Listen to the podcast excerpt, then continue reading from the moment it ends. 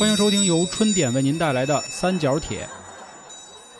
著名心理学家范德彪说过：“学吧，学无止境，太深了，太深了啊！”大家好，这里是由春点为您带来的《三角铁》，我是黄黄，我是老航，我是小江。又到了咱们每月一读、每月老航一读的时候了啊！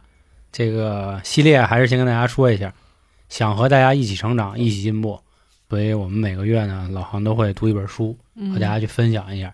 放心，不是那种板正的上纲上线的。嗯，听过老航讲那个生人勿近的，肯定知道他什么风格。嗯，咱们一起学习，一起成长。有什么想聊的、想说的，评论区也多发吧，多讨论。另外呢，老航这个人啊，大家都知道是很细心的。他其实每本书都有一个非常牛逼的，嗯，这个 PPT 哦，PPT，也就是他自己的读书笔记。反正像我这么事儿逼的人，我看了我都觉得挺好的。我都惊了，你知道吗？我说是干嘛呀？弄一这么好的 PPT 给老板看的是吗？嗯、找老板谈 就是听众目前就是老板，知道吧？对。现在我们是主要是服务你们的啊，就这么一个情况。然后跟大家说一下啊，就是关于之后每次读书节目的这个读书笔记啊，欢迎大家这个进群，然后呢充个会员。找我来领，谢谢各位啊！对，毕竟靠这行吃饭啊，对，头一次这么恬不知耻的直接就要了。因为我是想用我的劳动换取一些这个相对的收益啊，为知识付费，不丢人不寒碜、嗯、啊啊！然后怎么进群呢？看我们这期的文字简介或者关注微信公众号“春点”。关注的时候啊，就是您刚一关注之后呢，它就会弹一条消息，好好阅读一下那个消息，真的，我求求你们。啊，里面有 你很多需要知道的，嗯，因为有很多的人，我最近发现啊，都已经在公众号里了，嗯，并且给我们专属公众号的节目留言的时候问我怎么怎么进群啊？公众号啊，他没，那倒没有骑驴找驴，倒没有啊，就问我怎么进群啊，兄弟，其实你关注的时候，或者你跟公众号说话的时候，他就会弹那种自动回复的消息啊，你就知道了，好吧？加油，兄弟们，咱们群里见啊！嗯、一起成长，一起成长。那行，那我废话少说点儿，怕人到时候拽我。咱们就开始今天的小书目啊，书目开讲今天的书。首先，在这个正式开讲之前，纠正黄老师一错误，不是说在每个月只读一本书，嗯、是读好几本，然后挑出一本来哟呵 能说的，知道吧？因为你想，它毕竟啊，有的书属于什么呢？畅销书，非常好理解，然后大家也能聊起来。它有的书就属于那种工具书、学术书，这个也确实没有办法。今天啊，咱们要讲的这本书，真的不好意思，兄弟们，它真的不是一本畅销书。我个人觉着，它是一本学术书。这本书呢，但我为什么要选它呢？因为我觉着它跟我们每一个人的生活都息息相关。那这本书的名字啊，叫做《贪婪的多巴胺》。首先呢，给各位介绍一下啊，就是这本书读完了，它能有一个什么用？就是我个人感受到的。首先说呢，如果你是一个爱乱花钱的人。嗯，读完这本书呢，可能会有所好转。能克制我是吗？呃，这个你到时候，哎，我不保证这个功能啊，但是我说完了以后，你可能会引起反思，因为我待会儿确实会举到购物的例子。那你别把钱花在刀背儿上。啊，刀背儿上，刀把儿上，啊、对，因为你给这个娇姐啊，就是举那种感情方面的例子，可能不一定好用。为什么呢？因为娇姐是这个反 PUA 联盟的，确实是一位大将。对对，这块人能 P 得了。这块航哥可以着重再说一下这问题。哦，关于这反 PUA 这一块怎么回事呢？反 P 的这个事儿呢，一会儿咱们会这个啊，一会儿说。就你要是想现在说也行。那这个关于 P 的这个事儿啊，它无非就是什么呢？我就说两个关键词就行了，一个是价值，然后还有一个是欲望。就是如果没有这两项，你是不可能被 P 的。就是你想在娇姐心里 P 我，你扯淡，你知道吗？我这个这个我不依赖于你，知道吧？你爱说啥说啥。所以说，姐妹们有情感问题也可以进群找我们仨聊、嗯、啊，都有不同角度、不同的这个拉声拉声啊。就是你想，黄老师如果说我不了解你什么路子啊，你可能是从这个玄学的角度去下手，是吧？那我就是走心理学，我就是心理学。娇姐呢，就是那个反屁大队这一块的。如果有这方面的困扰，欢迎进来找我们。嗯，然后再说它的接下来的好处是什么呢？就是如果你很冲动的话，你可能会变得相对比较冷静。哎，那我听完了以后，我这双十一购物的那些，我敢退货吗？呃，你找航哥给你报。再说，这行，因为就是退货的这个行为，知道吧？就 咱们再聊啊。然后如果说啊，你有这种成瘾的嗜好，也可能会根据这个你去把它戒了。因为你看完这本书，你会了解，就是让我们成瘾的原理是什么。嗯还有呢，你也会理解，就是为什么有的人可以成功，有的人却不行。你也会理解呢，就是你在做出任何决策的时候，激素对于你做出决策产生了什么影响。最后呢，就是那种结婚的、搞对象的，还有就是明知道这个自己的另一半或者自己已经很优秀了，但是这男女双方某一方还是要出去乱搞的这种现象，它到底是为什么？还有呢，这个减肥的朋友们啊，你们也会明白。为什么节食减肥都会翻车，大概率也会比之前还胖？好吧，这个就是我个人总结的，读完这本书对于我的一个价值。那你丫今儿还吃呢？别别别，这那天我老说韩哥，不不，我的饮食规律你不懂，嗯你不懂啊。我是不太明白咱们。继续啊，咱们先说一下这个作者吧。你在讲述之前，你要先简单的介绍一下作者。嗯跟咱们上期影响力的那位作者去相比啊，这位作者显然就低调很多，但是人家确实有这种就是学术派的认可啊。首先呢，他写这本书《贪婪的多巴胺》的作者，哈佛大学的生物学教授，然后呢，美国精神病协会的荣誉会员，就是研究精神病这一块头的，人家有非常大的这么一个见解啊。然后呢，在这种非常权威的医学期刊上发表过至少五十篇以上的论文。反正各位就有一个概念啊，这是咱们这本书的作者。那在开始的阶段啊，就是咱们讨论一下这本书的名字，叫《贪婪的多巴胺》。那各位就是你们能给我简单介绍一下，你们是怎么理解多巴胺这个东西的吗？我先看看，我先我先调研调研你们俩。就是分泌兴奋，然后刺激什么神经啊这一方面的。至于我怎么理解呢？请各位关注微信公众号“春点 ”。啊我在那期字母圈的时候，关于讲过这些激素的问题啊，我觉得这里卖个关子就不说了。啊，给我捐了啊，字母圈啊，哼字母圈啊，嗯这个 给你绝了就是给我搁在这儿了，搁在这儿了。那我就继续，因为我觉着嗯，你既然已经说过，你肯定是有相对的了解，是是，而且娇姐说的挺对的，明白吧？啊挺对的，这就一上来就给我搁在这儿了。那我 就，按照就是特别啊，学说扶眼镜儿开始扶，啊，扶一下，眼镜扶一下啊，推一下鼻子。就我有啊，我推一下。我给你解释一下啊，这个多巴胺的，从我这角度的理解，就是在目前啊人类的思维方式当中，世界上的万物总共可以被分为两种。咱们就从多巴胺的这个角度去理解啊，哪两种呢？一种是我有的，一种是我没有的。当然，我说的这个东西啊，可以是一种关系，也可以是一段感情，它可以是任何的一种形态啊。就是在你拥有这件东西的那一刻，多巴胺它其实是已经达到顶点了。就好比说啊，拿到点拿到点上了，就比方说这个有小姑娘，哎，黄哥追求一蜜，然后追到手的那一刻，那是他最快乐的时候。然后之后，这个多巴胺的这个分泌量就会慢慢慢慢的往后下降了。著名的这个武术学家山鸡也说过，哦这找妹的时候是吧？对，就是在他来的时候，就是你还没见着的时候，你是最兴奋、最快乐的。等嗯真见着了，然后都进光镜了，也就那样。那样了。明白吧？哦所以说多巴胺是什么意思呢？它这种东西啊，它是一种对预期分泌的激素。哎，我说一个，你看对不对？嗯就是我听有一部剧说过，嗯，买衣服，什么叫新衣服？就是当你买的那一刻，那叫新衣服。等你嗯买完了以后，那衣服就不是新的了。嗯，是你说这个算不算？就倒手亏百分之二十，这这意思。但是我觉得衣服这种东西还好，嗯，因为这个书的后半部分建议我们真正买自己喜欢的东西啊，其中一个就是衣服，因为衣服至少你能老穿出去嘛。不，我只是说兴奋的那个点，啊只是在你买的那一是刻，买完了，不，它就不是新的了。就从付完款或者等快递，对，收到快递、拆快递，拆完了以后往那儿一放，往身上一套，结束了。对，这 过程就结束了，基本上就是这样的。但是呢，你能说这个多巴胺它是一个不好的东西吗？也不是，嗯多巴胺其实是一个就是三尖两刃刀的那么一种存在形式啊。如果说你是一个多巴胺特别旺盛的人啊，那你一定要平衡一下你自己，就是珍惜你现在已经拥有的东西，要活在当下。然后如果说呢，那种相对于没得到的东西啊，也会积极探索，努力追逐。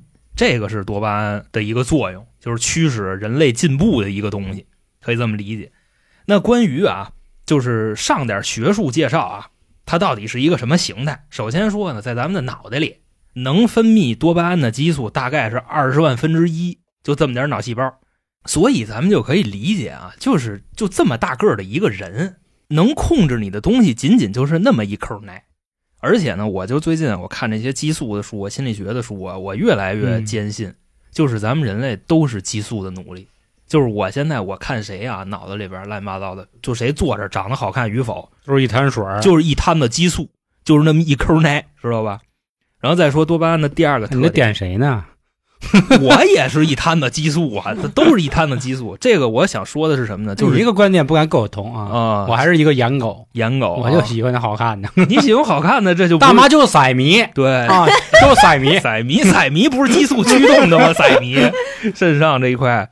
再说多巴胺的第二个特点，多巴胺贪得无厌，这就是我们人类为什么就是一直得到不满足，得到不满足，这也是多巴胺在作怪。然后第三个特点，控制多巴胺分泌的这个东西啊，与快乐无关，它只与你的预期相关。就是现在说这个话，大家可能不太好理解啊。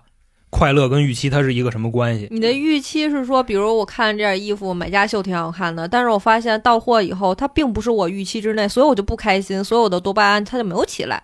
呃，可以这么去理解，但这只是一方面。我就嗯做一个什么假设呢？就假设黄老师他今天啊，他特别喜欢一小姑娘，你知道吗？然后等追到手了，发现他不是那么回事儿，那卸完妆以后变了一个人儿，就是快乐与预期之间，或者说喜欢与预期之间，它是一个什么关系呢？就是能令你说出喜欢这俩字儿的，必须是你已经得到的。如果你没得到的，你不配说出这俩字儿，明白吧？因为你根本就不知道你是不是他真正喜欢他，有可能是你的激素在驱使着你想要得到他而已，这就得崩一锅。哦并不代表你喜欢他，就这么完了一个意思才知道那你这属于控制欲啊。就是贪欲，知道吧？然后说多巴胺的最后一个特点，也是让我们非常疯狂的一个特点，就是如果你不服从它，那它就会给你无尽的折磨。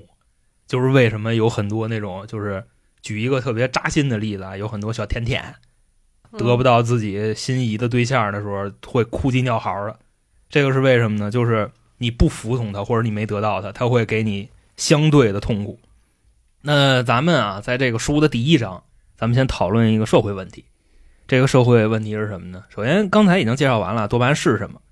那基于咱们对这种激素的了解啊，就是为什么所有的夫妻，或者说在一起很长时间的这种情侣啊，都很难维持长久的激情关系。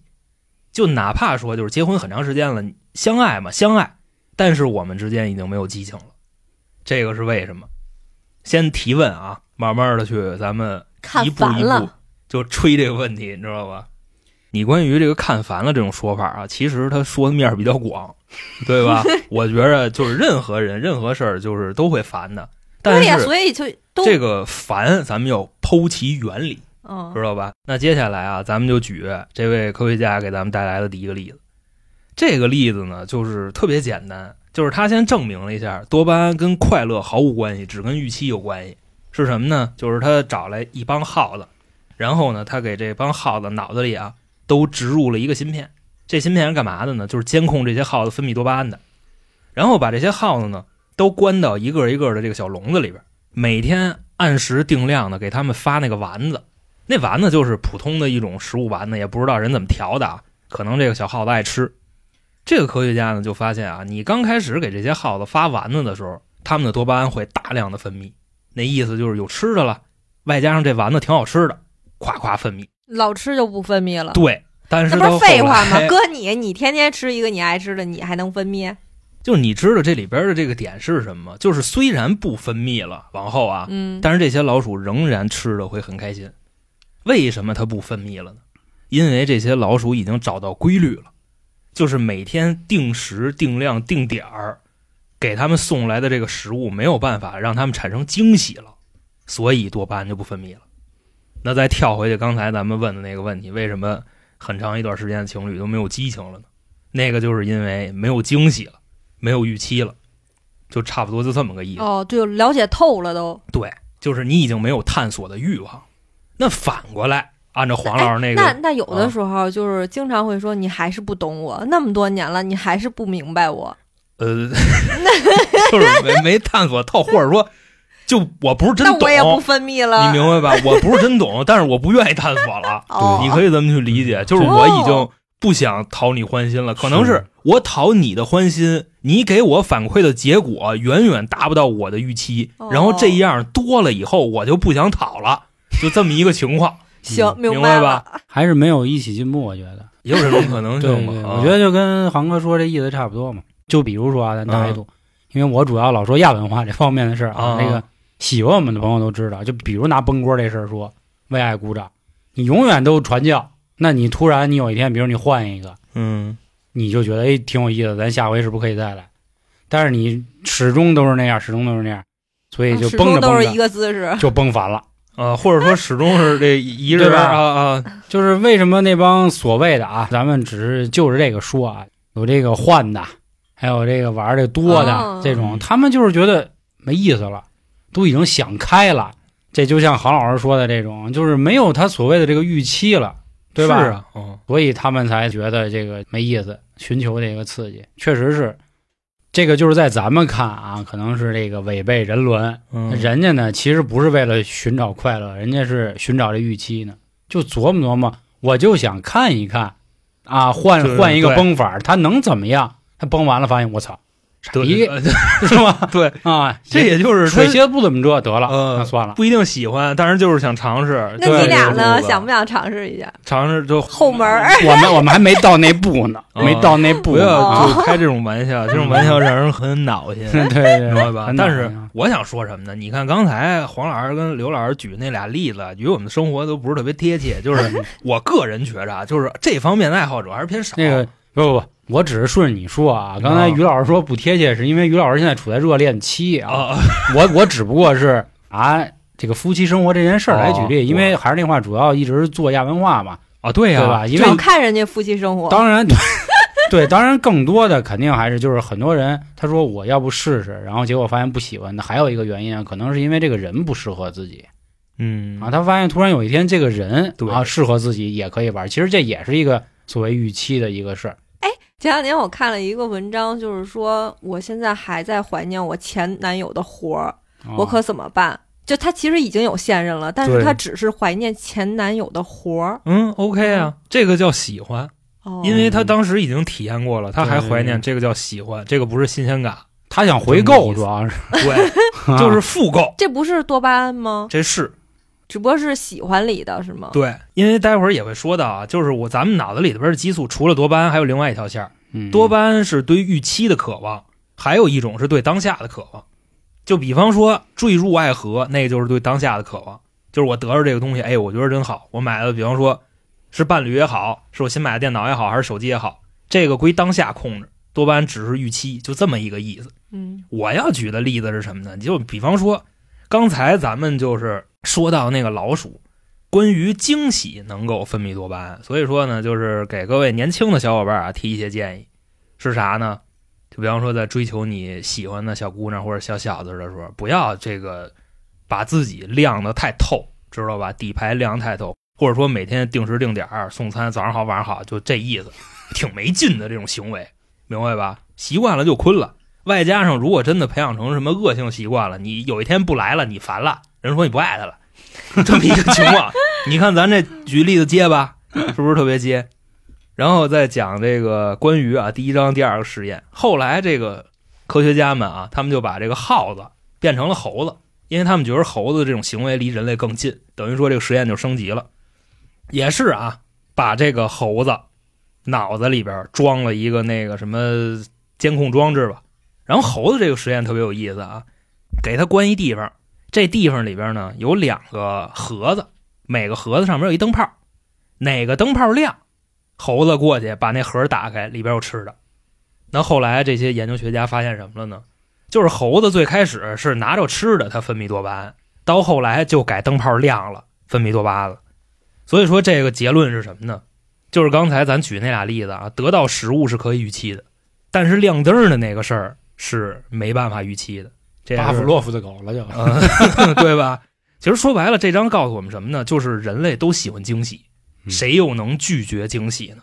嗯只不过对惊喜上瘾不一定是一件好事儿，就这么一个情况。因为如果说你真的一直对惊喜上瘾的话，除非你是一个就是特别特别有闲钱儿的人，嗯咱就只能这么去理解吧。因为那些惊喜不花钱都造完了，那就只能接着咔咔花了。是所以为什么啊，长期的伴侣没有办法提供长期的这种激情状态呢？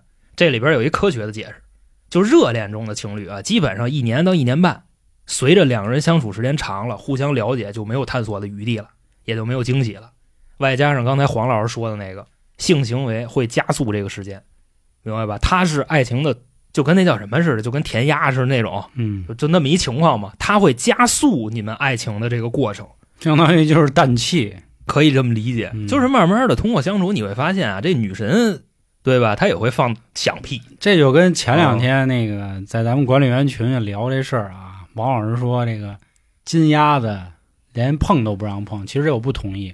就是你看过鸭子的人都知道，鸭子玩的可能就这那个舌头拿到点上了。我说大哥，这怎么今天这明明这么学术的节目，不往这儿扯啊？这个多巴胺，因为还是那嗯话，就是我们在说那个四目圈的时候啊，就说过，嗯因为都会分泌激素啊，包括内啡肽啊、肾上腺、血清啊等等这一系列啊，这个人嘛，对吧？终究还是要回归最底层的需求。这个事儿它不丢人啊，还是那话，就是我们一直做这节目就想跟各位说，为什么大家总是谈性色变？我没想明白，这玩意儿真没啥。这是咱们从小接受的教育。，对，教育有问题。我跟你说一个挺有意思的事儿啊，这是一个听众找我咨询的一个问题。当然，他找我俩事儿，咱就说嗯其中一个。好，她说呢，她和她男朋友在为爱鼓掌之后呢，她内分泌失调了。结果她男朋友啊，跟她哥们儿去说，说跟我没关系啊，是她身体不行。嗯，他问我黄哥，你觉得这男的有什么问题吗？我说这男的就证明他什么都不懂。我说哥只能跟你说这么多。我说如果比如你一直可能没有这种性生活，然后你突然有了一下内分泌失调是非常正常的一件事，证明你投入进去了，甭管是你生理上还是心理上分泌激素了嘛，嗯，对吧？结果这男生说这样的话，其实让我看挺可悲的原因就是，比如有个妇科病这种，或者是有一个什么内分泌失调啊，就是出事儿啊，什么身体不好，证明自己虚这那，根本没这关系。关键是所以所以挺可哎怕的。我刚才听你这段话的描述啊，我听到的关键词是这男的跟他哥们儿说，，对，这个我也跟他说了，我说为什么这种事儿要和自己哥们儿说呢？这是第一点，呃第二点就是我说这男的什么都不懂，就是一家之言啊，嗯我个人是感觉什么呢？就是这哥们儿他爱你的那个程度，可能比他装逼的程度是要，低得多，嗯，明白吧？要要不就为了嗯，炫耀，就就是喜欢炫耀，就是喜欢炫耀。行好，行，当然嗯这个事儿到时候咱们讨厌系列里串言话那节目咱再说，嗯，咱们还是继续吃书。吃书嗯好。那关于刚才那个问题的结论啊，相信大家可能也都会问，就是怎么延续爱情的时间？倒不是说激情的时间啊，是爱情的时间。就是俩人不怎么见面就好了。哎，这个也是一方面，就是说异地恋确实是会拉长激情的时间。我尝试过，我觉得特别靠谱。嘿，高了。那人家作者那意思啊，就是跟自己的欲望和解。其实他这个话主要说给那些爱出轨的人，就是说，当你跟你的伴侣啊保持了很长一段时间恋人关系以后，这个激情不就没了吗？嗯，新鲜感就全无了，你觉得特没意思。然后你这会儿你可能会想换一个，因为在这种情况下，你会觉得你找错人了，这是一种误区。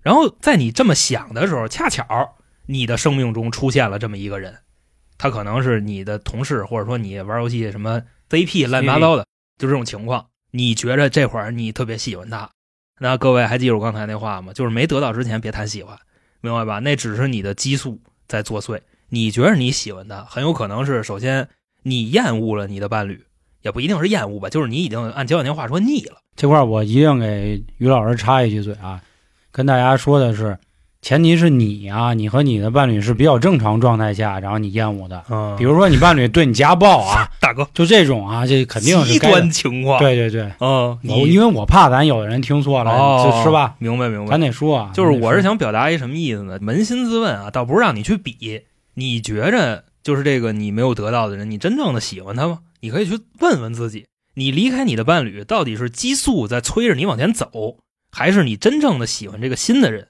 就这么一个情况。然后呢，你就想吧，这事儿你再去往前走一步啊，这跟买东西退货也是一个道理。就刚才娇姐举那例子，就比方说你确实买了一个东西，双十一买一堆，然后这些东西呢，你收到货以后，东西也不错，价格也很公道。但是啊，就在你收到这个东西开始，你已经拥有它了，对吧？嗯，现在它就不归多巴胺管了。然后你是不是经常会看见这些东西刚买的有不顺眼的呢？啊 就是不是觉着，哎，我买它干嘛呀？对吧？那关于你买它干嘛这个问题，怎么去回答呢？就是你看见这个东西的时候，你对它产生了一个预期，其实你并不需要它，这就是也是得到跟喜欢的这么一个关系，就这个意思。其实说啊，就还有好多事儿呢，就是能让我们分泌多巴胺的事儿，但是后来大家仔细一想，也是就不快乐了。我个人总结了这么几个啊，首先第一个就是探店，就比如说你们家门口新开一什么好吃的，你就开路可一路可，啊，对，过去就吃，对吧？但是呢，你会想，就哪怕它真的很好吃，过一周以后，你还会这么兴奋、这么开心吗？对吧？然后第二种情况是什么呢？就是在我们可能发工资的时候，你看那个手机短信什么收着钱的那个数，我一点都不兴奋，是吗？你因为看太少了。哦，但是你就假设它太少了，那也是刚到你账户里的钱。对于我来说，那不够我生活的。嗯，反正我是当时就是很开哎心。是我们同事的话都会说：“哎呦，怎么还不发布工资啊？哎呀，就喜欢那一瞬间。嗯可是我说：“嗨，无所谓，反正就那么点钱，到了也无所谓 对吧？我用不着。你知道娇姐这人属于什么情况吗？反屁联盟啊，呃，首先是反屁联盟，然后第二个就是我刚才说的，就没有预期。对，两条回路，嗯对一个是预期，一个是当下。你可能就是当下比较强的那种，知道吧？你像黄老师，他可能就是多巴胺回路比较强的，因为他我觉得他欲望他他妈到账三万块，我操，能不 happy 吗？要我我也天天看。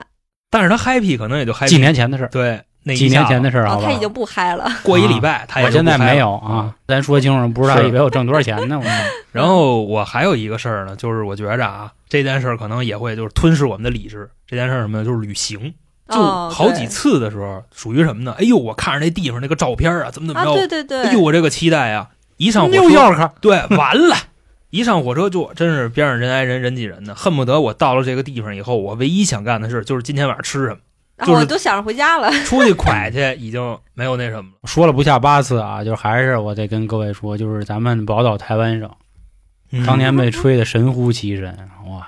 我去了之后，真的哦，从来没那么想过家，就差点哭了。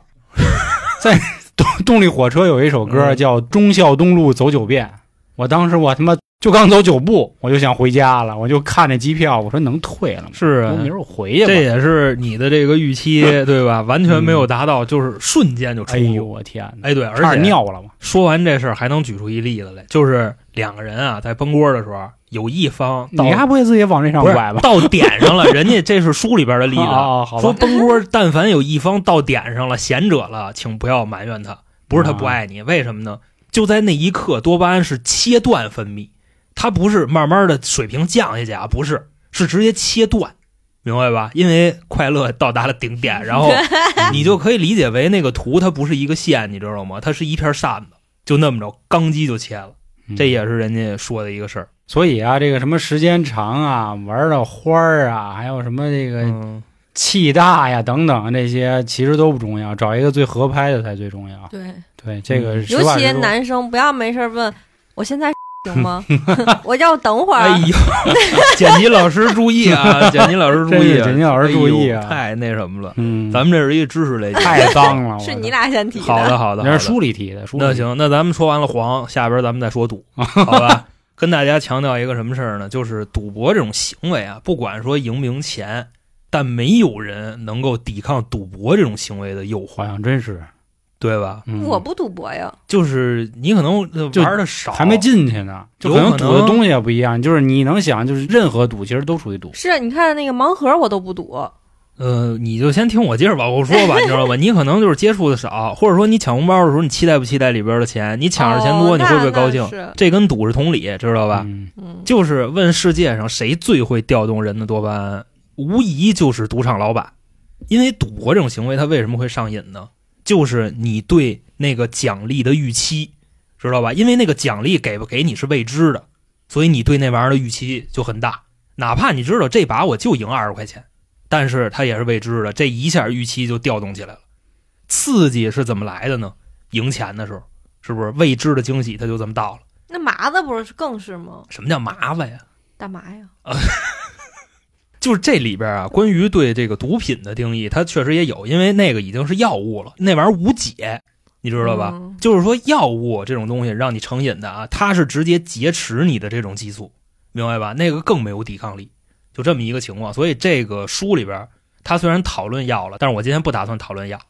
其实你就像啊，就是赌博的这种行为，还跟一个什么东西特别像，这也是说给咱们比较这个年轻的小伙伴啊，反屁联盟的姐姐就不要听了，是属于什么呢？有的时候你就会发现，生活中可能会有各式各样的这个就小舔狗吧，咱就这么说，因为这个并不是一贬义词啊，咱谁没当过舔狗呢？但是舔狗这个原理它是怎么来的呢？为什么你会发现你身边的人总可能会有那么几个，而且他们还摆脱不了这个舔狗的行径？这是为啥呢？就是因为他舔的那个人对他的态度是起伏不定的。嗯明白？吧？就是有可能有时候对你态度好点，有时候对你态度极为恶劣，然后你就会发现他那边的情绪是未知的，对你态度好是未知的奖励，对你态度不好，明白吗？你的激素水平调动起来的更高。所以说这种玩意儿它是会让人上瘾的，那不是 M 吗？就这么一情况。我跟你说，这还真不一定是 M，人都这么贱，明白吧？当下分子比较强烈的人，明白吧？自控能力可能就会比较强，欲望也就会比较低，就这么一情况。然后还没有得到的这个东西啊，它归多巴胺控制，期待就会无限的放大。这是人家作者啊第一章讲的内容，基本上就是说了一下这个多巴胺是什么原理，然后跟我们有什么关系。然后第二章呢，它讲的是什么呢？刚才我已经就是提前说过了，就是为什么人会上瘾，为什么人会冲动，然后想要跟喜欢，它真的是两码事儿。最主要的一个例子就是咱们刚才讨论好几遍那个买东西的那个事儿，人家那里边啊，就关于这个买东西的事儿做了大量的研究，反正也挺冗长的。说白了，就是你买东西交钱的时候，到你收到货这之间，你的美好愿景被打破了。然后人作者那意思就是怎么解决这个问题？去买那种能经常给你带来便利的东西，这种情况下就会减轻你的买家懊悔。他便利的东西是对什么？湿纸巾、呃不是给你经常能够使用带来便利。你股纸，第一个 手机，知道吧？他举的第一个例子是手机，就是你经常用，然后还能提高你的生产力啊，什么工作效率，就这类东西，明白吧？可是我那新买的那手机到了以后，我没兴趣了那。你不喜欢它，你知道吧？那可能就是没到手的时候，我靠，我真的我怎么看怎么喜欢。我姐们儿怎么就是跟我说，你别种草，真的不怎么样。我不，啊真的我就要。那娇姐也是现在我看着它我都烦。难以犯的这个错误啊，就是你买它的时候，你对它的预期太高了，然后现在就困了，是吧？美丽的小废物是，这是第一种解决买家懊悔的方式。然后第二种呢，可能这个方式不太适合我们普通人，嗯他说的是因为不能老买嘛。就继续买，你知道吧？把你这个欲望给你压没了。就你开始可能买三十块钱的东西，然后你可能过两天你不喜欢它了，再买五十的，这是第二种方法。但是普通人可能没这财力啊。嗯，第三个是什么呢？这是一句废话，就是作者苦口婆心的劝我们不要这个 多买东西，就是减少购买东西的次数。因为可能刚才我说了那么多，大家明白这个买东西为什么就是在购物的时候那么开心的一个原理，可能就会相对削减购买东西的次数。然后他还提醒了一个什么呢？就是不要超前消费，因为如果你后悔了，你都没地儿哭去，就这么一个情况。第四个呢，就是分清楚什么东西是真正想要的，什么东西是真正喜欢的、有用的。因为我刚才说了，想要跟喜欢不是一回事儿，知道吧？在你没得着之前，你是不知道你喜欢不喜欢，所以一定要认真分析想要的、喜欢的，这是这章的两个关键词。说完怎么买东西的这个事儿啊，这作者还来了到现在我也没明白应该怎么买东西。应该怎么买东西是吗？就是在你买这个东西之前，你认真的分析我到底需不需要它。我都需要，不需要我买它干嘛？那可能分析的还不够认真，因为如果你一旦会产生这种推锅抢碗，证明你的分析失败了，明白我吧？我这跟一个理智程度有关系，我觉着。你好比说吧，黄老师，对吧？啊你吃饭，什么那个外边各种探店、各种吃，对吧？什么八星什么美食家乱七八糟的，黄老师吃饭就馒头老干妈那玩意儿，你说黄老师的世界里，我就需要这玩意儿。对于别的来说，我都是奢侈，都是享受。那是黄焖鸡。对，有没有？哦，对对对，黄焖鸡、有没有都行，但是娇姐不是，可能就是说你对这个东西判断的时候啊，你把那个预期分子给拉高了，所以你觉着你都需要，其实呢，你可能还是都需要。再谨慎一点儿，知道吧？那这个东西就是牛弹了啊，牛弹了，没有办法。作者在这块儿又来了一个小插曲，就是他教咱们怎么喝酒，因为他发现好多人啊，就是特别痛苦的时候会喝酒找点乐子。嗯，然后事实证明呢，喝酒确实能找乐子，就是酒精的的确确会刺激多巴胺的分泌。也会来人儿。但是吧，这个作者就发现好多人喝酒不会喝，就是他观察这些喝酒的人那个多巴胺上升的曲线。你好比说那些毛子，或者说喝高度酒的人，咣咣咣灌自己的人，他们的这个多巴胺的持续时间、释放时间只能持续那么一小会儿，就是在灌酒到酒精起来的这一小会儿，可能前后也就四五分钟。作者建议我们，如果说想拿喝酒找点乐儿的话，怎么喝呢？慢慢喝，就喝不了急酒，知道吧？因为这个，喝就是醉呀。对你刚感受到你有点这个上头的时候，停，立刻停，然后等自己差不多了再喝，这么着，这个快乐的过程就会延续的很长，明白吧？明白了，人家作者那意思就是你光光灌自个儿的，那都是坤逼，知道吧？就是你明明买醉找乐，然后你还这么喝，所以人外国人都喝威士忌嘛，就那么一点点小根儿且喝呢。嗯，是，就是这个小低度酒啊。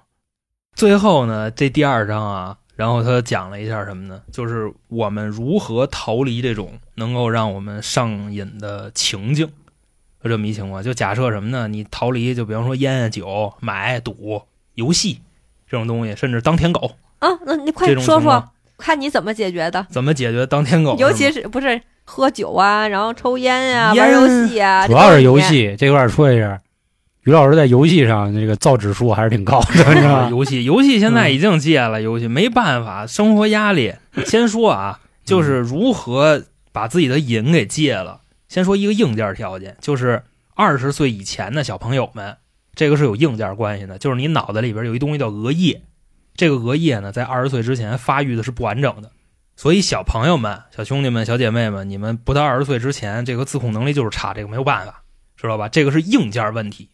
那接着再往后说这个软件呢，听到没有？以后跟你妈较劲就这么说啊。啊，对我这个控制不了，我没发育完全呢，啊，没到二十我就是青春期，我叛逆。是。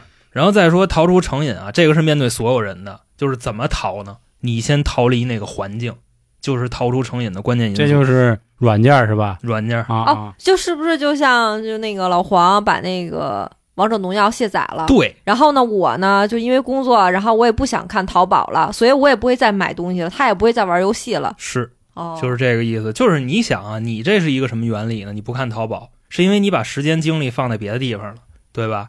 老黄那个是直接拆。然后它里边举一什么例子呢？就是政府啊，让这个烟民戒烟，因为烟民少有那种主动想让自己戒烟的。你他妈告诉他明天肺癌了，他他妈今儿该抽啊，还抽。是啊，我痛快啊！是啊，但是那会儿啊，就有一个国家政府确实发现那肺癌比例太高了，嗯于是乎他们怎么干的呢？就是让烟草的销量就是降低啊、就是先是降低那个销售的区域，外加上征重税，就这么一个情况，就是让你远离这个东西。嗯，那你想怎么让儿童们戒网瘾呢？咱们小时候都知道，打击黑网吧，对，然后十八岁什么不让你进，那那会儿就你不玩行吗？也行，因为你真玩不上。说白了就是远离那个环境。那怎么摆脱这个当舔狗的命运呢？你给他删了黑删，明白吧？狠一点，别给自己留后路，那没办法，知道吗？就是得控制，因为 有舍才有得，长痛不如短痛。嗯，这么一个情况啊。所谓这章的结论是怎么说呢？这我自己总结的啊，就是得不到之后的失落，并不是你废物，只是你的多巴胺在惩罚你。去追求你真正喜欢的东西，而不是你想要的东西。那再说第三章啊，第三章说的就是其实就很多多巴胺的好处了，因为说多巴胺并不是它只有这种坏处，让我们有欲望，让我们不冷静，它还会激励我们前进。因为要是没有这玩意儿，人类也不会进步。哦也是，也不会挣钱呀。是啊，因为没有欲望，全跟家躺着呗，是不是？也都光着眼子跟家躺着，衣服也不穿。所以说，多巴胺是一把三尖两刃刀。这块儿呢，又是来了一个实验啊，这个实验的名字叫“勤奋的老鼠”。这块儿怎么说的呢？就是科学家找来两个耗子，一个耗子呢，他把他那个脑袋里边多巴胺分泌那玩意儿给它破坏了；另一个耗子呢是正常的。然后现在啊，把这两只耗子的体重分别都饿瘦了百分之十五，那意思他们现在应该对食物有这种过分的一个渴望。然后让这俩耗子干嘛呢？给他们关笼子里，然后那个笼子里有一小棍儿，那老鼠扒拉那棍儿，扒拉到数，然后给他一个豆儿，就这么一情况啊。然后你就去观察这两只老鼠的一个活动轨迹。多巴胺正常那个老鼠啊，它在半个小时之内扒拉了那棍儿，扒拉了差不多有三千下，明白吧？就是你想半个小时才一千八百秒，它扒拉三千下，不到一秒扒拉一下。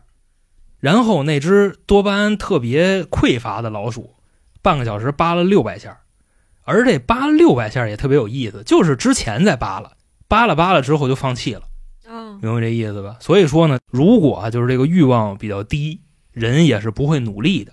他想表达的就是这么一个现象。嗯，我就那样，我就是就想躺平，我一点欲望也没有，所以导致我现在分泌不了多巴胺，我也不会努力。对，就是你可能收获快乐的这个能力，可能稍微的比较欠因缺一点、因。为现在对于我来说，没有什么比在家躺着看剧还要快乐的事情。是，但是咱们一定 这个广大小伙伴们不要学习娇姐啊对吧？因为我发现咱们的听众的岁数也都，偏小，就是你得搏呀，对吧？你得搏一把。那关于啊刚才那个实验，人家作者那边啊带来了一个结论，嗯，这结论是什么呢？就是如果说这个多巴胺啊是顺从正向的欲望，肯定会让我们努力，会让我们成功。但是有的时候这人欲望就是比较低，对吧？这个没办法。嗯那么说，我们怎么坚持做一件事儿呢？这个事儿它是有讲究的，就是首先啊，他去观察那个耗子在摁多少下出豆儿，这是特别有讲究的。因为之前可能摁四下出一豆儿，摁五下出一个豆儿，到后来升级成六十多下出一个豆。多巴胺正常那耗子还摁呢，那只多巴胺低的就已经停了，等于说某件事达到它一个临界点，它就会选择躺平。可能娇姐之前在那电影公司干的确实不太妙，哦，所以说就给他催成这样了，是嗯你明白吧？他如果说像黄爷之前出去骗去，你知道吧？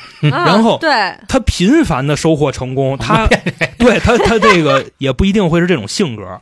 所以人家作者要给我们提的什么呢？就是你如果想完成一个大目标，先别着急，你要把这个大目标拆分成多个可量化的小目标，然后你每完成一个小目标，给你自己一些奖励，然后当你完成了阶段性的目标，我就举个例子啊，什么叫阶段性的目标？我现在有一目标啊，我挣三千，等你挣到三千，你会去找那两千五的活吗？够呛吧？啊？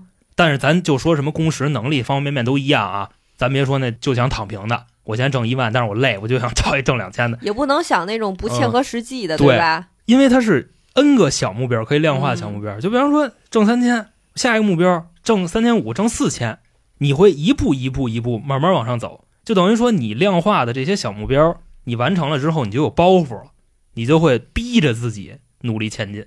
嗯，当然呢，这个确实有反噬啊，就是逼着逼着自己，有可能给自己逼抑郁了，明白吧？大家自己调和一下。是，尤其像现在这个面临裁员那么多，对是吧？我之前那些工资，我现在再去找根本就没有，所以已嗯经把我自己打灭了。是啊，所以说你这个就是躺的这个想法，不可能来自于当下，对，它可能是之前积累的一个结果。对对，所以说，像黄老师他之前收获成功，就是因为他一点儿一点儿一点儿，这不都积攒起来了吗？所以说，咱们就要想干成一件事儿，目标不要定的太大。如果定大了，会让你放弃。对，就跟什么似的，就跟减肥似的，什么时候会放弃？不掉秤的时候会放弃，绝对不是你挨饿的时候你放弃，就这个意思。只要你看好几天不掉秤，完了吃饱了再减。就会有这种情况，就反正我努力也没有用。这个是小目标加上量化，各位明白那意思吧？然后刚才我说那是什么意思呢？就是容易让自己憋抑郁了，是吧？人家作者也说了，天才跟疯子真的就是一线之隔。啊，一左一右，对，因为什么呢？因为他确实调查过很多疯子的那个，就是什么多巴胺那个数量，跟很多天才他们那个回路是差不多的，嗯，你明白吧？就是天才如果没长好，没控制住，就真的就成疯子了，其实有的时候你觉得疯子就挺天天才对对对，嗯他是会想一些别人根本就想不到的东西。因为这怎么说呢？就走火入魔的这种情况啊，就是多巴胺水平高的人欲望更强，创造力也更强，但是呢，这种水平一高起来，你不一定就变成艺术家，也不一定变成发明家，也有可能就变成疯子。因为你就想，就治疗精神分裂的这种药物，它里边就有一项非常重要的，就是压制你多巴胺的分泌，哦，而且还有一什么事儿呢？就是你脑子里别想，了，你你你可歇会儿吧，你别琢磨了。你想，爱因斯坦的小儿子，他俩儿子啊，他那小儿子就是精神分裂。然后牛顿、贝多芬、梵高，你这么一说，我突然想起，就是我一嗯姐们儿，然后她认识一个朋友，她就是有点精神病，然后医生怎么去劝她？一是定期去服用那些药，嗯，其次是不要在喧闹的城市生活，让她去那种就是特别对，就深山老林那种，这真的。是要降低她对这些就是影响欲望。对那些噪音啊什么嗯舞的都屏蔽掉，嗯这样的话她的精神可能会好一些。现在那个人一直都在老林里生活，哇，真的真的，这当代还真有在老林里生活真的真的，是，而且我刚才我点到那些人，包括最后最厉害的一个人尼古拉特斯拉，就这些人里边，他们都被确诊过精神病，就明白那意思吧？嗯就其实你像这么多伟大的科学家们，他们也控制不好自己这个多巴胺迸发出来带来的这个事儿。然后呢，就看到这块儿啊，我确实我还想说一个什么事儿呢？就是想提醒一下黄老师，还有就是所有听节目的朋友们，就如果说你发现你经常做梦，而你的这个梦境中呢，很多事情、很多想法都是不合逻辑的，这时候你小心点儿啊，知道吧？容易疯。不是，人家说了，就是如果做梦的话，就梦见一些就是比较什么涣散呀、这些，嗯是因为你看了足够多的东西，导致你的呃脑袋里的那什么幻想的东西比较多。这其实是跟你看的东西是有关系的，而不是说就凭空幻想。嗯嗯，这还是跟就是看知识的阅历有关系。我一直是这么认为的。是他这里边是怎么解释呢？哦就是你梦境里边一定是天马行空的，因为做梦的这个事儿它是不需要逻辑、不需要枷锁的。但是你要看你在醒着的时候是不是也做梦，知道吧？如果你醒着的时候也做梦，那就真的变疯子了，什么叫醒的时候？就是现在就是现在做梦。疯子。对他老觉着这屋里有人要宰他，哦哦，然后或者说就是我后边有一人，你知道吧？就是我那甭管灵异投稿那些怎么扭？头我都看不见他。这说白了也是一种这个精神多巴胺渴望与世界交流的一种方式。但如果到了这个地步，可能真快疯了，明白吧？但是我这个确实说这话也不太负责任啊，因为我没把它量化。反正各位都记住了，就是如果发生这种情况，稍微的压一压，明白吧？没有那么多人要害你，也没有说什么外星人就非得跟你去聊会儿天儿，嗯，就这么一个情况。非得带你走崩锅去对。啊，让人就是容易以为你疯啊。就这章啊，这是第三章，它的这个结论是什么呢？就单从咱们人类去寻找快乐而言，一定要去想办法平衡自己的欲望。你欲望太高呢，容易走火入魔，或者说让你不快乐；欲望太低呢，就是可能就躺吧，同样也不快乐。嗯，所以一定要去平衡自己的欲望。一步一步往前走。是，那最后一章啊，这本书也基本上接近尾声了，就是作者去告诉我们，或者说建议我们如何更快乐的生活。我挑了几个离咱们生活案例可能比较近的这些事儿，跟大家说一说。我们无法去控制多巴胺分泌到底多少，但是能够做一些事儿啊，却让我们更快乐。就是第一件事儿是什么呢？有一个可以获得成就的爱好。就包括我昨天我跟黄老师还探讨这个问题呢。你觉得这人到底有没有必要有一个爱好呢？但是这个爱好啊，必须得是那种不是特简单的，需要你付出一些努力的。比如说什么呢？那种艺术类的，弹琴、画画，然后写歌、烹饪、做饭，类似于这种。爬山，对他那个就是，就是在给自己找乐。其实阿哥是一个挺会给自己找乐的人，虽然他没有拿麦啊，但他现在在我们边上坐着呢。然后还说为啥呢？就如果说你在你的生活里，你在你的工作里啊，你无法掌握你现在的处境，明白这话啥意思吧？比如说啊，我是一个可能中年男性，然后呢，我的生活眼看我全部掌控，其实我一点掌控不了。工作我掌控不了，因为没了我就饿死呗，对吧？嗯家庭我也掌控不了，媳妇儿、孩子、父母啊，这边都是压力，这些我都掌控不了。那在这个时候啊，如果有时间，一定要去培养一个相对的爱好。你像比方说这些老哥们，有的可能玩玩摩托车，有的可能就是钓钓鱼，稍微那种有点技术含量的。因为相比之下啊，你掌控某一件事儿的时候，肯定比掌控不了要快乐的多。这块作者给我们举了个反例，这反例是什么呢？我觉得特有意思，就是说现在啊，你看这个互联网上有有好多小喷子们，你知道吧？为什么哥哥们就那么爱喷呢？嗯，因为他们可能就是说，对于某件事他们掌控不了，他们更喜欢去要求别人。那这种情况下，这个人会变得怎么样呢？就会更消极，所以说这个基本上大概就是这么回事儿吧。反正这事儿不能说深了啊，嗯因为说深了，我小时候确实也这样。就是你觉得什么事儿能给你带来快乐，你就去自己掌控它，不要去要求别的人去做什么样。这是第一种做法。第二种做法呢，相对比较简单，是啥呢？叫回归大自然。因为当时呢，说这些科学家们做过一个实验，就是让一些人啊完成一类高强度的工作，就跟神经病似的。这工作大概是什么样呢？给你面前摆一块屏幕，然后搁一按钮，这个屏幕上会闪各种各样的数字，然后只要它到三，或者说什么只要三出现啊，什么一百九十三、二百九十三，这都算，你需要摁一下这个按钮。然后这个科学家们就发现啊，做测试的人在非常突兀的环境下，他的正确率是一模样，然后换到了那种满处都是绿植的那种环境下啊，这个正确率会大幅提高。他想表达的是什么呢？就是说，如果周围的植物绿色的植物相对多一点，也会刺激我们这个脑袋下边那个头层，这么一情况。说包括现在啊，你像那个 Facebook，它那个办公楼楼顶上就有那么一间屋子，让员工没事儿的话就进去待会儿。其实你想资本家这么做的话，放松吧啊，。睡对其实就跟那个平时看屏幕放一些绿植那种似的，对对对就是对眼睛视力会好一些，舒缓。嗯，我的意思是什么呢？就是你买盆小花儿、小绿植放在屏幕面前，这个东西是在论的，就是仅此而已啊。OK，第三个啊，作者建议什么呢？就是不要一心多用，因为当时呢，这个作者跟火狐浏览器的那个用户体验专家他们俩聊天儿，朋友嘛，这哥们就说啊，说如果啊你同时做着很多事儿，你哪个也做不好，然后呢，你这些事儿啊。互相之间切换，它也是需要时间成本，更加啊让你的精神内耗更严重，而且呢，你这么干，你的工作效率也特别低。嗯同时呢，还有这个研究表明啊，就是说，如果你在全神贯注的做一件事儿，会大大提升你的幸福指数。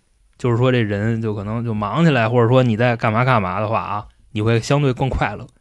反之，你在走神儿的时候，你的幸福指数也会随之降低。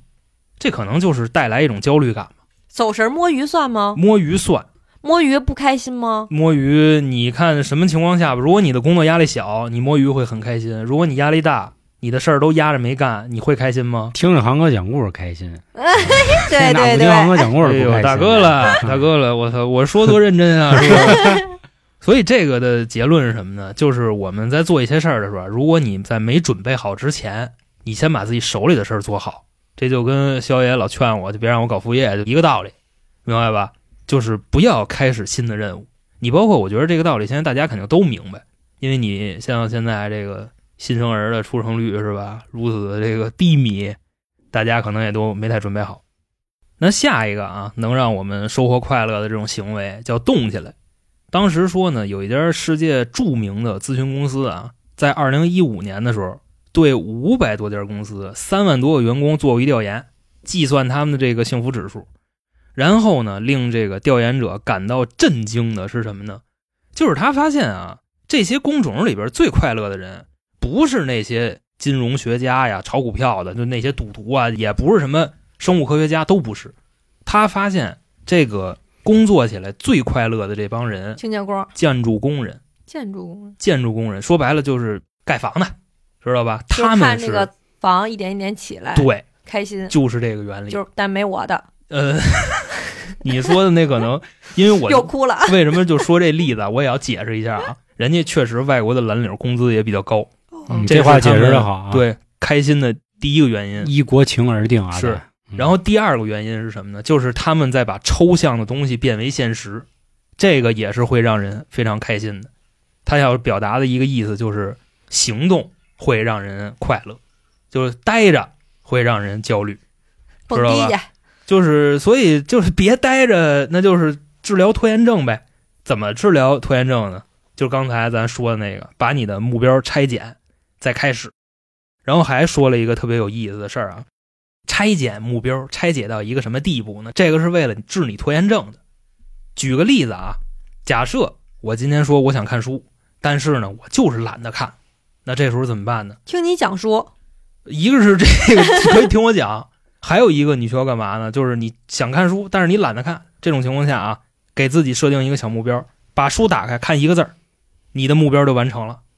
等真正买这个个书你听着，被打开的那一瞬间，啊你会只看一个字儿吗？会，轰出去，好吧，把这个人给我轰出去啊！然后再比如说，我想去健身，我懒得去，嗯，对吧？你现在要把这个去健身的目标拆成什么呢？把你的这些健身的装备、行头都拿上，出门溜达一圈，走到你们家门口再回来就 OK 了。哎，你不觉得出门健身这个为什么懒？是因为懒得出门儿。或者说外边挺冷的，对，但是你背后的目标是健身，对吧？你把这个目标你可以再切换一下，就是你懒得出门是吧？你现在把衣服在家穿好了，也可以把目标切换成这样的，你就穿好了衣服，你不用出去。你应该像我女生的话，嗯应该是先把妆化好了。你哦女生不是姐姐，我告诉你，女生但凡要化了妆了，不出门难受，特别呃难受。那就这样，把这个化妆再拆一步，你画一眉毛，知道吧？我就这么跟你说，你可能只画一眉毛吗？别较劲啊，别较劲。所以说我就化，一底妆。这个朋友们啊，治好拖延症，差不多就这一念之间。你把你的目标从看一本书定成看一个字儿，对吧？从健身，你定成穿一只鞋，这一下子就顺下去了。那说到这儿呢，这本书基本上也就讲完了。还是就那句话啊，就是关于本书的一些精彩的观点，或者说我认为有用的东西啊，我都已经提炼出来了，然后放在我这个 PPT 里边。因为读这种书确实是它里边有很多那种冗长的例子，外加上呢有一些跟我们的生活实在不挨边的东西，我就给它过滤掉了。取舍。啊、那领取这个读书笔记啊，朋友们，刚才方式已经说了啊，您关注微信公众号“春点”，然后进群找我，再充个会员啊，咱们这个读书笔记就双手奉上，OK 吧？最后呢，这个书说完了啊，我觉得通篇总结起来就一句话吧，就是咱们要去做激素的主人，不要做激素的奴隶，那样就很不快乐嗯，OK 吧，OK，那这本书就给各位讲解到这里。嗯，那咱们就下个月的读书节目再见吧，好吧？感谢各位的收听，拜拜拜。拜拜。